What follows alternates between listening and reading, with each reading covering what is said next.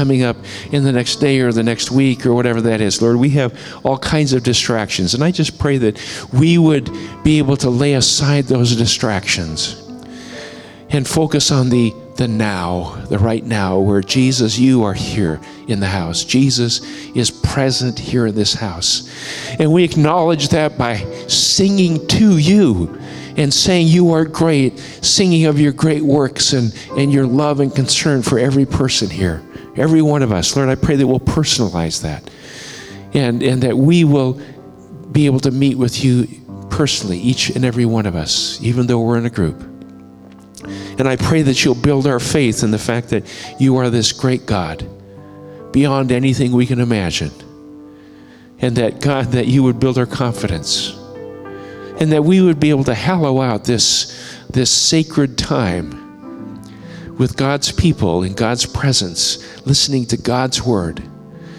And that, that nothing in me would get in the way of what you want to say to us today. This word is alive, it's living.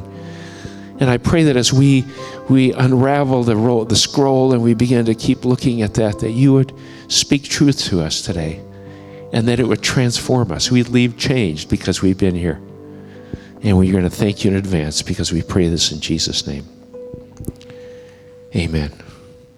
Please be seated.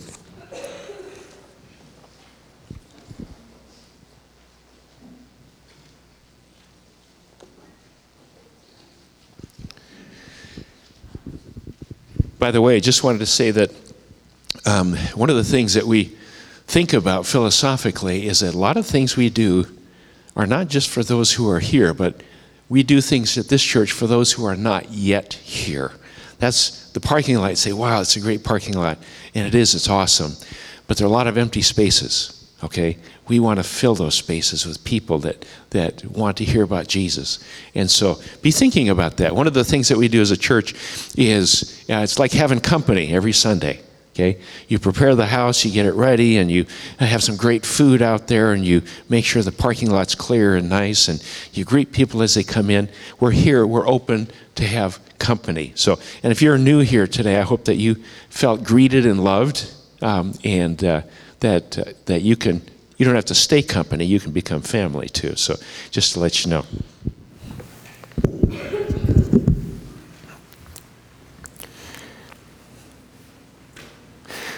This morning, I'm going to ask all of you to think back a few years when you were in school. Some of you, that was just more than a few years, okay? Some of you are still in school, that's okay too.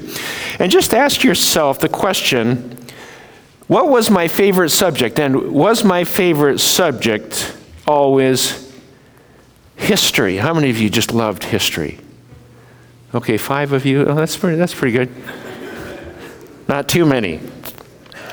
History is fascinating to some people. To others, history seems totally irrelevant. Why are we looking at this stuff? Well, one project that stirred interest in, in history for our children was when they were in high school, they were required to do a family history project. How many of you have ever done a family history project? Okay, awesome. Awesome. Family history project. Uh, trying to find out where did our family originate from? Did they emigrate? When did they come to the United States? Um, our family tree, all of those kinds of things. Now, history in general may seem abstract and irrelevant, but when we personalize history, when we personalize history, it can actually become pretty interesting. Did you know that my grandfather, on my mother's side, my grandfather, earned his passage emigrating from Norway to America as an entertainer. He was a tap dancer. That's where I get my moves. Why are you laughing? One of my relatives in Norway was actually a highwayman. He was a bandit. And one of ours in the Pacific Northwest was a smuggler. So I came from a long line of religious leaders, dancers, bandits, and smugglers. That's my heritage. Now history becomes interesting because oh, it's part of my part of my story. Today we're going to look at some history, and my hope is that it will be relevant to you since it happened to your ancestors. It happened to your ancestors, your ancestors of faith. We're going to look at a passage that's a little bit, a little bit hard to understand, but hopefully by the time we finish today, you'll find that this part of history is relevant. We're going to look at a blast from the past, lessons from history. There are some strong warnings and there are some strong encouragements as we continue in 1 Corinthians. By the way, I, am aware of the challenge. Um, to do a, a, book of First Corinthians, you can't do in three Sundays or four Sundays. It's, we started in, in February and we're going to finish at the end of November, just so you know. It's kind of like trying to, trying to get in the middle of a, of a TV series and you have to go back on Netflix to watch the old part so that you get into the story. Okay, I understand that. We don't have something quite as interesting as Netflix, but we do have all the messages online. If you ever want to go back and listen to it, get the context, um, you can do that. But we're we're, kind of, and I apologize if you're new, we're just getting into the middle of this series, but we're doing the second half of 1 Corinthians starting today. So I'd like us to turn to 1 Corinthians 10. 1 Corinthians, the 10th chapter. It's on page 929 in the Bible in the rack in front of you if you want to look at that. So 1 Corinthians 10, we're going to read 1 through 13 today. For I do not want you to be ignorant of the fact, brothers, that our forefathers were all under the cloud, and that they all passed through the sea. They were all baptized into Moses in the cloud and in the sea. They all ate the same spiritual food and drank the same spiritual drink, for they drank from the spiritual rock that accompanied them, and that rock was Christ. Nevertheless, God was not pleased with most of them. Their bodies were scattered over the desert. Now, these things occurred as examples to keep us from setting our hearts on evil things as they did. Do not be idolaters as some of them were. As it is written, the people sat down to eat and drink and got up to indulge in pagan revelry. We should not commit sexual immorality as some of them did, and in one day 23,000 of them died. We should not test the Lord as some of them did and were killed by snakes. And do not grumble as some of these did and were killed by the destroying angel. These things happened to them as examples and were written down as warnings for us, on whom the fulfillment of the ages has come. So if you think you are standing firm, be careful that you don't fall. No temptation has seized you except what is common to man. And God is faithful. He will not let you be tempted beyond what you can bear. But when you are tempted, He will also provide a way out so that you will be able to stand up under it. I know that looks weird. It sounds like, what is this about? We're going to try to unpack it a little at a time so we understand where this is going. It seems like nobody listens to history, and you ask the question, why does history always repeat itself? It's been said learning history is easy, learning its lessons is almost impossible. Well, here, Paul talks about the past, the history of the nation of Israel, and he talks about an incident, particularly when they were wandering in the wilderness. They were in Egypt for 400 years as slaves, and there was the Exodus, if you read about it in the book of Exodus, where they were delivered, and God led them through the wilderness and eventually to the promised land. It took 40 years for them to get from A to B, but that's, a, that's another book of the Bible called Exodus. We'll look at that another time. Here, t- Paul talks about the history of the nation of Israel in order to teach some lessons to the believers in Corinth. Okay, you say Israel was ancient enough, Corinth was ancient enough. what about today? What were the lessons? I want to say, what can we learn today? Five lessons of history, five lessons of history, and I hope, hope we get through this and figure it all out, but you'll have all the answers by the time we're done. Well, some things. Okay. Paul says, I don't want you to forget what happened to our ancestors in the wilderness. In verse 1 and 2, talk about a shared experience. It was an experience the whole nation had.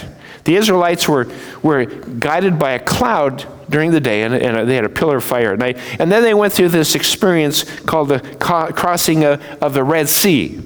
Now, if you were part of that nation, that was an incredible shared experience. As a whole nation, they experienced this being led by the pillar of cloud and then being led through the Red Sea. Together, they experienced an incredible display of the power and provision of God.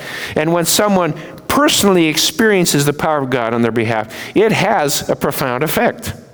And since it was a shared experience under Moses' leadership, it united the people under his leadership. That's what this passage means when it says they were baptized into Moses. You say, what does that mean? They, they experienced an initiation. Baptism is an initiation, and they were baptized or initiated into this experience that was an incredible, profound uh, provision of God, a miraculous thing that happened, and they were initiated into and under the leadership of Moses. This was an initiation event, it was a, a great unifying event that brought them together under Moses' leadership. As, if we look at it in, at times of national crisis in our nation, times that we've experienced crisis, we've, we've been united as a nation. Incredibly united way. And it could, it could go back to December 7, 1940, when there was the attack on Pearl Harbor. All of a sudden, we were attacked as a nation. Everybody came into unity. Or September 11th, the World Trade Center attack. All of a sudden, we were united as a nation because of that. And the participation in these Exodus events way back then brought the Israelites into unity under the leadership of Moses because they had a shared event. It, it, brought them together. They all experienced it together.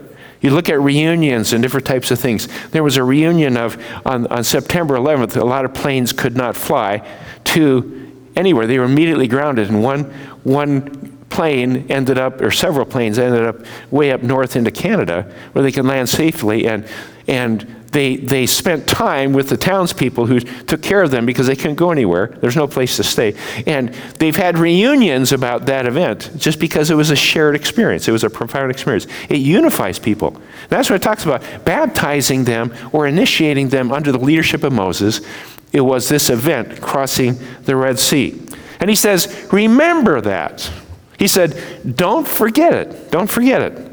And then Paul goes on to say the Israelites ate the same spiritual food and drank the same spiritual drink. Another part of this incredible provision is they were 40 years in the wilderness, and God provided water out of the rock, and he, he, he let manna come down from heaven. They ate manna together, spiritual food and spiritual drink. These were supernatural provisions from the hand of God, and they were spiritual experiences they all had together. They shared this common bond. In verse 4, it says this is the interesting thing. If, you, if you're not sure about the pre incarnate p- person of Christ, in other words, that he existed prior to coming on earth, being born of a virgin, etc., it says, and Christ was there. Christ was there. Christ was present with them. So the, the, the, first part of that remembering is amazing. And he draws the attention to the Corinthians. Some were, some were Jews and they understood this story, some were Greeks and they didn't know a lot about it. But he said, This all happened, and I want you to remember it. And then in verse 5, he says, Nevertheless, God was not pleased with them. Their bodies were scattered over the desert. In other words, God destroyed them in the desert. Why did that happen? So these Israelites go through this incredible, uh, profound experience with God as a nation, all this other stuff, and then they were going to die in the, in, in the day. Because of that, in spite of these unbelievable miracles that God performed, they forgot. They forgot. I know we don't ever do that, but they, they forgot. They forgot. Their greatest sin was unbelief. They forgot history. They forgot that God was a God who could still work miracles they could still work miracles. Do we ever forget? Do we ever forget? God provided financially last year. Can He do it again? Oh, I don't know. God provided your last job. He can certainly find you your new job. Is the God who healed your heart after that broken relationship able to heal your heart and actually bring you into a, into a new relationship that's healthy is the God who brought you through the last parenting crisis able to bring you through this parenting crisis?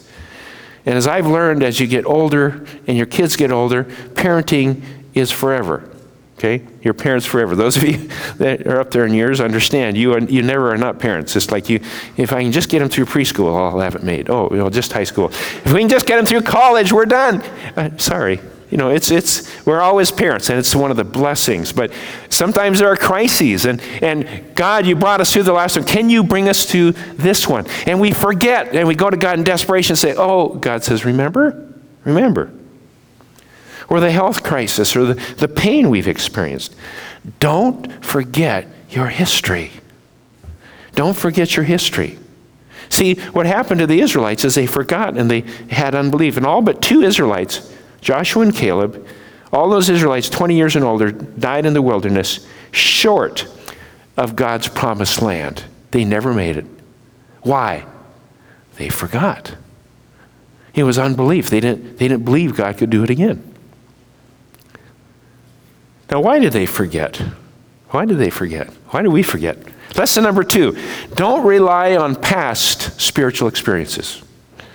Don't rely on past spiritual experiences. Uh, these people under Moses had a, had a great past, but they had no present spiritual life. They had a great past, but no present spiritual life. See, our spiritual life cannot be all past, it must also be present. It's kind of like driving a car looking in the rear view mirror. Now, when I took driver's ed, I think it was you're, you're trained every seven seconds or so, you're supposed to glance up at the rearview mirror to keep context of where you're going. But if you're going to try, and, and you may want, if you do, if you do try it, make sure you're in an empty parking lot. But but trying to drive looking in the rearview mirror doesn't work really well. It doesn't work really well. The rearview mirror gives us a perspective of where we were, but it cannot show us where we are or where we're going. And if you drive only looking in the rearview mirror, you're likely to crash. And many people live their spiritual lives looking in the rearview mirror, looking where they were. It's all past. It's all past. They never look at where they are or where they're going. They're relying on past spiritual experiences. Where are we today? Where are we today? Don't forget God's acts in the past. Absolutely need to remember those things. But don't live in the past. Some here may have had a dramatic conversion, may have had a, an emotional experience, a, a, high point with God, a, a great spiritual encounter with God. You may have received a spiritual gift in a, in a dramatic fashion. Awesome. Awesome. But don't stay there. One of the most poignant examples of this is John Wesley. John Wesley was the founder of Methodism. He was the, uh, basically the father of the Wesleyan Church. And he had, young in his ministry, he had a dramatic experience with God at a place called Aldersgate. If you've ever read history of John Wesley, that's a predominant theme about his experience with God at Aldersgate. It was real, it was powerful, it was life altering.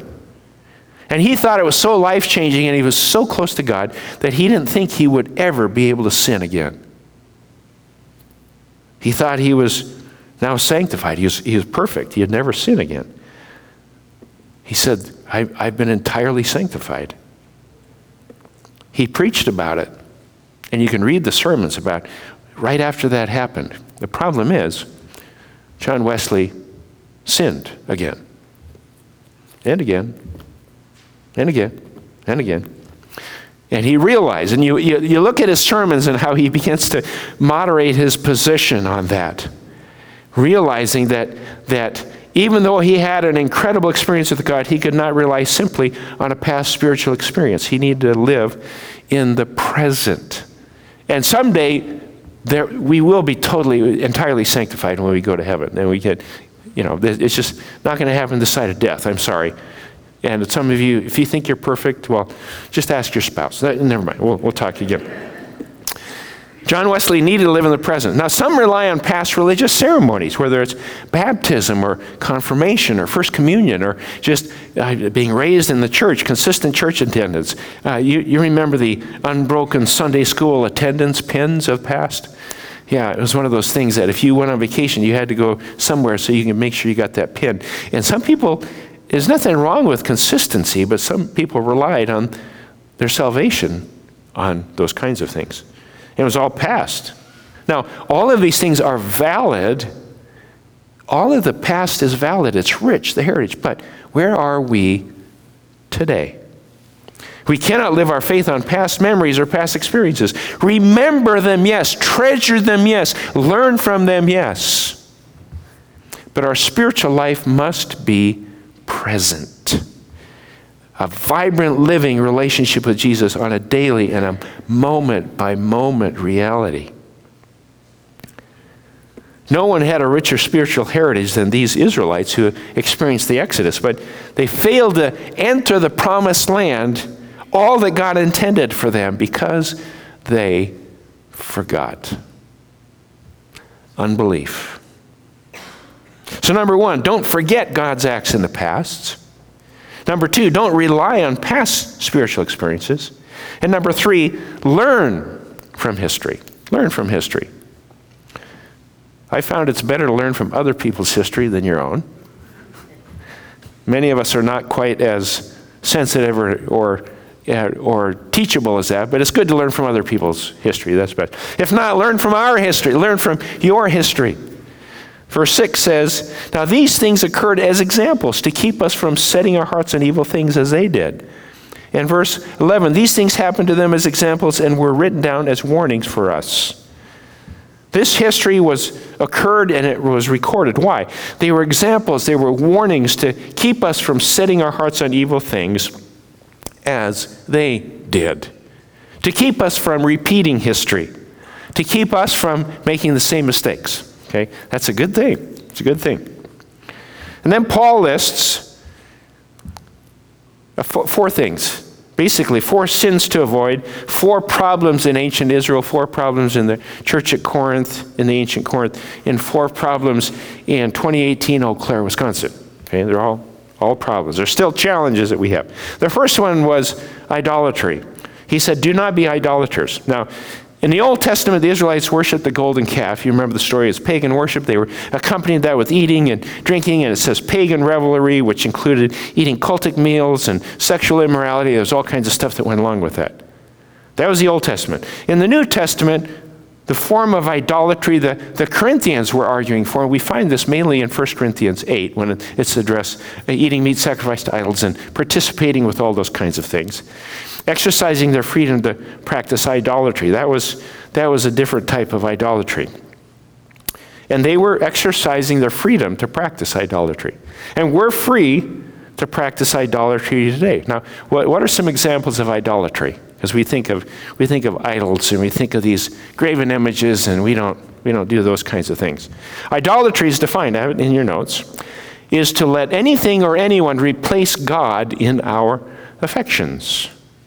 To let anything or anyone replace God in our affections. And many things that replace God in our affections are, are, good things. They're, they're healthy things. They're just out of balance. Out of balance. Do not let anything replace God in your affections. Is something or someone else more important to you than God is? See, back then, God was invisible. So the people tended to worship things they could see. Today, God is still invisible. So we tend to, to worship things we can see. it hasn't changed. We still try to worship things that we can see. Four categories of idolatry. These are just a, a short list, not exhaustive. Could be a possession, a house, a car, a boat, a cabin, clothes, a lifestyle. And, and we don't worship them overtly. You don't go open the garage door and you worship down. You bow down and say, Oh, I worship you, oh great BMW, oh great BMW. That, that's not what we do, okay? But they become more important than everything else and they replace our affection for God. Is there a possession that has replaced God in your love and affections? See, we can see it. Now, don't, don't judge someone who has a lot of possessions. Just because a person has a lot of possessions doesn't mean they're idolatrous. Only God can judge the heart. But many times we allow possessions to transplant God. Could be a possession, it could be money, any number of things. Then there's passion. Passion. God has gifted each of us with passions. I love the fact that when you talk to people, one of the things I'd like to find out is what are you passionate about? What, what do you enjoy? What do you love? And it could be art, it could be music, it could be sports, Badgers or Packers, which is our first game today, right? Okay. Um, or it could be Vikings or Seahawks. I'm just trying to cover all the bases. It could be crafts, it could be mechanics, it could be carpentry, it could be reading, it could be hunting or fishing. All our passions are God given. And, and they're good. They're good.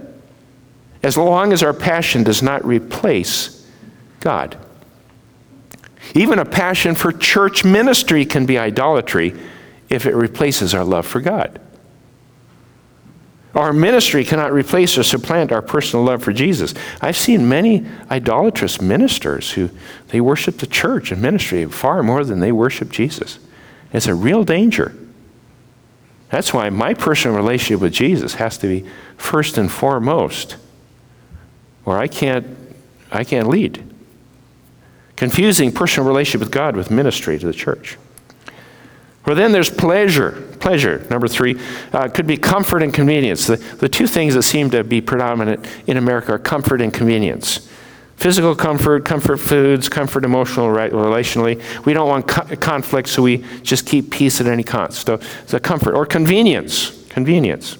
Pleasure can include sensual pleasures, uh, drugs, alcohol, sex, or foods. It can be entertainment. One of the biggest issues in our culture today is is entertainment, and, which tends to be escapism and diversion. You know, it's, it's very interesting, and I don't want to get down on iPhones. Well, I'll get down on iPhones, smartphones. I, the, the other day I was driving downtown. There's a group of students, they were waiting for a bus or waiting for something. And I drove past them, and you know, every one of them, about 18, 20 of them, every one of them was like this. Looking at their, looking at their smartphone. It's a diversion. It is. It, it, and this, you know, and there, there are a lot of, a lot of um, studies going on now about the, the evils of social media and, and smartphones and all that stuff. They, they aren't, what they do is they divert us and they, they keep us focused on what is not important escapism. And, you know, we all need some escape and diversion. I, I agree. It's, it's good to have that. But what happens when that becomes the most important thing? That's, that's the question. And if you don't have a smartphone, I'll find something else, okay? But that's okay. It's, it's just one of those things we, we are pursuing. Then there are pursuits, number four job and education, ambition or goals. All good and all created by God in balance. The question always is do any of my pursuits replace my number one affection for God? Idolatry, learn from history. The second, second one to learn, uh, second sin to avoid, to learn from history is immorality. Verse 8 refers to the Old Testament passage, Numbers 25, 1 to 9, wherever over 20,000 people died from judgment of God as a result of immorality. Wow. And immorality can include different things, but uh, there's physical immorality, which is sex before marriage, sex outside of marriage, homosexual acts, it can be version, uh, perversion. Um, it can also be internal immorality, lust. Looking at someone with lust is the same as committing the, same, the act in God's eyes. Pornography, those are all kinds of things that are internal immorality. Spiritual immorality would be a spiritual adultery, worshiping other gods. And he says, learn from history. He said, these are listed as warnings from God to warn us of the consequences of sin. And we see Lots of consequences of immorality. Just one of the travesties that we've seen, and, and sometimes it's, it's, it's a, an authority figure uh, that gets involved in something with students or, or pedophilia or something that happens with a, with a teacher, uh, a spiritual leader. We see what's happening in the, in the Catholic Church. No church and organization is exempt from this type of thing. The diocese in Pennsylvania. Over 300 priests over 40 years, over 1,000 victims, children molested. Talk about destructive.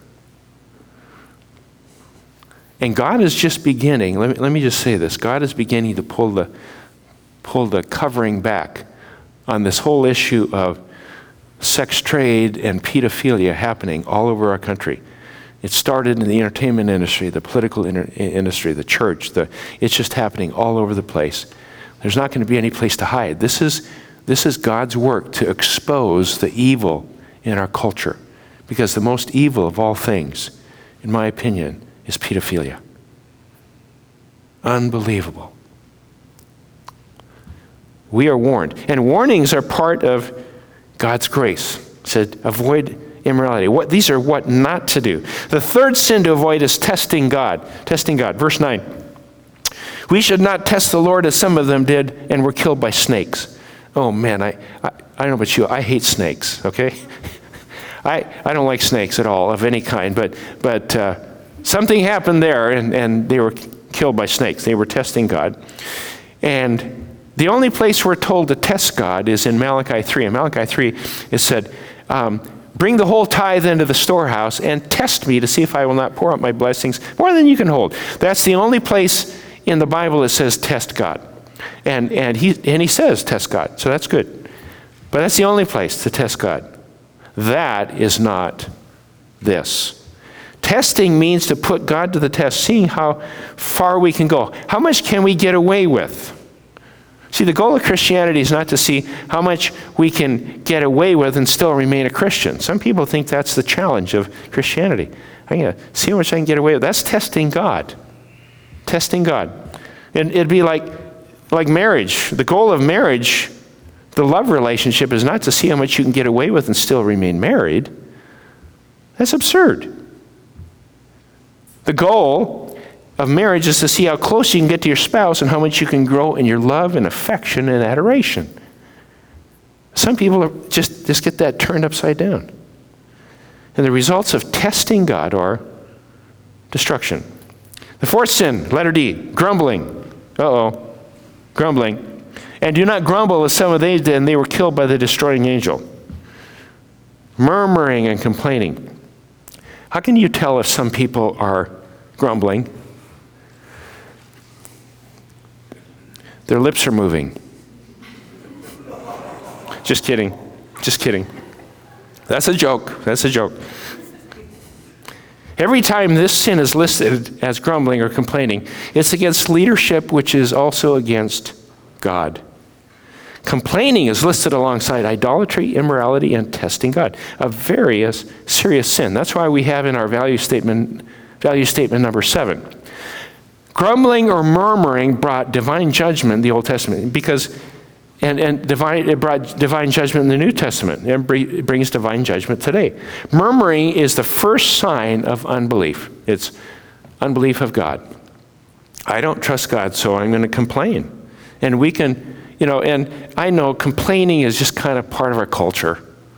You know, we complain about complain about our circumstances. It might be our health or leadership decisions, our financial condition, our job or our boss, our station in life, our physique. We even complain about the weather. I, I get a kick out of it. We have friends that live in Phoenix. They've been down there a long time. And every once in a while, we'll talk to them, and, and Lynn, Lynn will say, uh, Terry and Lynn, and Lynn will say, we had weather today. You, you had weather today. Okay, don't, don't, don't you have weather every day? Well, to them, weather is only when you get rain, you know, or wind, you know. Otherwise, they don't have weather if it's 80 degrees and sunny, you know. That's, that, but they said well, they got weather. But anyway, just, just a little bit of culture. So if you go down to Phoenix, just ask them, are you guys having weather today? Just, you can do that. Well, murmuring or complaining causes more problems in churches than any other thing. We have a problem with something or someone, what do we do? We have got two solutions. The two right solutions first of all, pray about it. Uh, pray for the situation and wisdom. And second, go directly to the person concerned. You know, because we have, anytime you have more than two people, you're going to have disagreements, okay? They're just, just the way it is. If you have a disagreement, you have a problem, go to the person concerned and just say, let's have a conversation, let's talk about it. Go directly to them. No telephone ministry, no gossip, no texting and emailing, no complaining, no murmuring.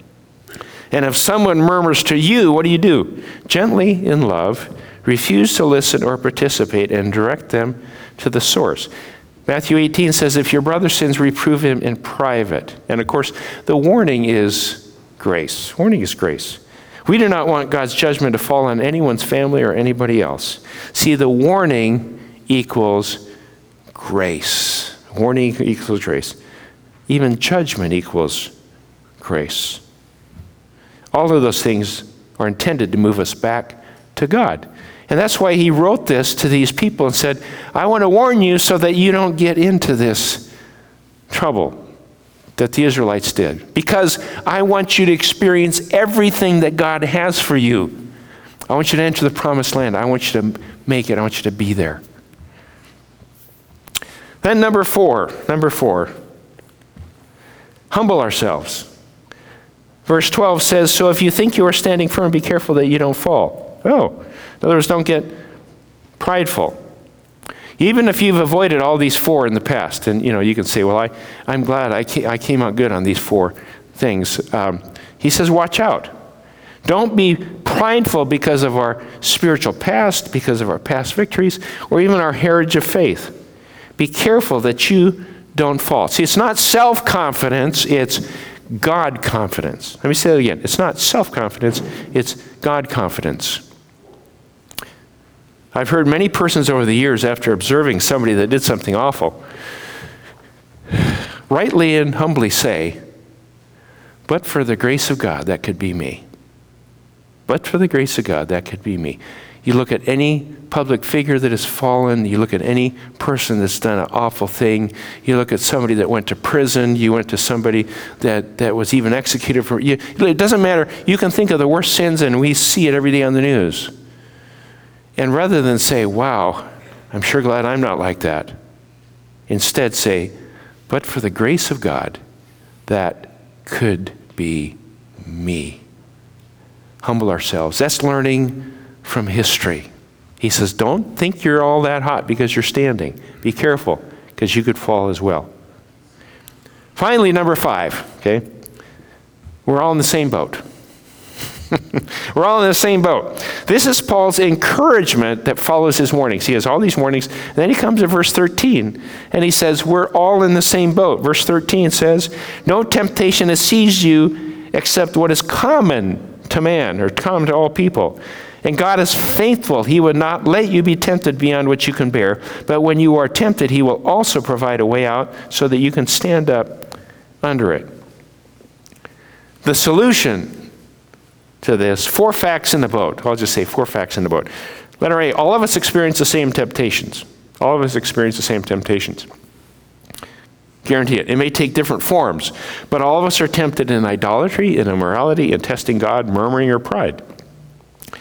And it means two things. Number one, we are not exempt from these temptations. We are not exempt from these temptations. Number two, we are not alone. We are not alone in these temptations. Look at your neighbor and say, You're not alone. Say it. Okay, you're not alone. Okay, so no matter what temptations you've experienced, you can say, We're not alone. That, that's, that levels a playing field and helps us understand that we are all in the same boat. It's common to all of us. Letter B, God is faithful. God can be counted on. There's a, there's a, there's a word called loyalty. It's faithful love. It's, it's, a, it's a covenant word that, that when we receive Jesus Christ and He becomes our Savior, we enter into that covenant relationship. It's a beautiful, it's a huge topic, but it's a beautiful illustration, and there's loyal love. And it's called faithfulness, that God is faithful to us.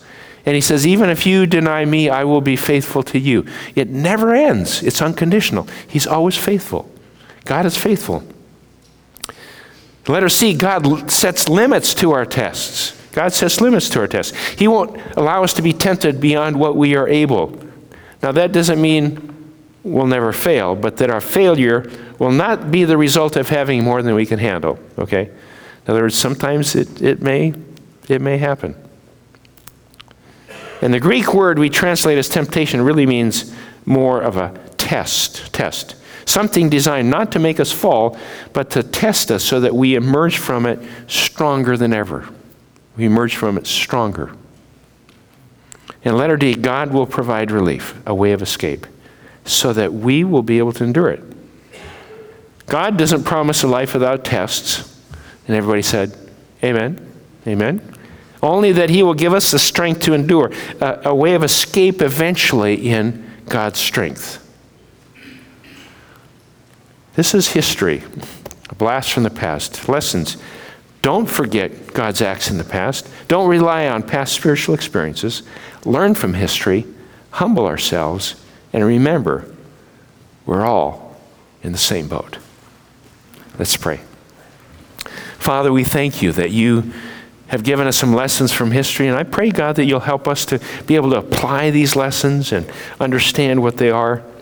And Father, that we would, by your grace, be able to extend that kind of grace to others around us.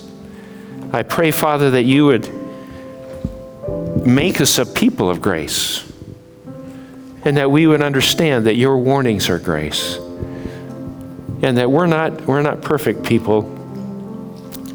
We are people under the grace of God that are forgiven and, and restored in relationship of no, no earning of our own, but you've done that. So I pray, God, that you would make us a gracious people and that we would learn from history, that we would look back and, and that we would live in the present too. And we thank you in Jesus' name. Let's stand, shall we?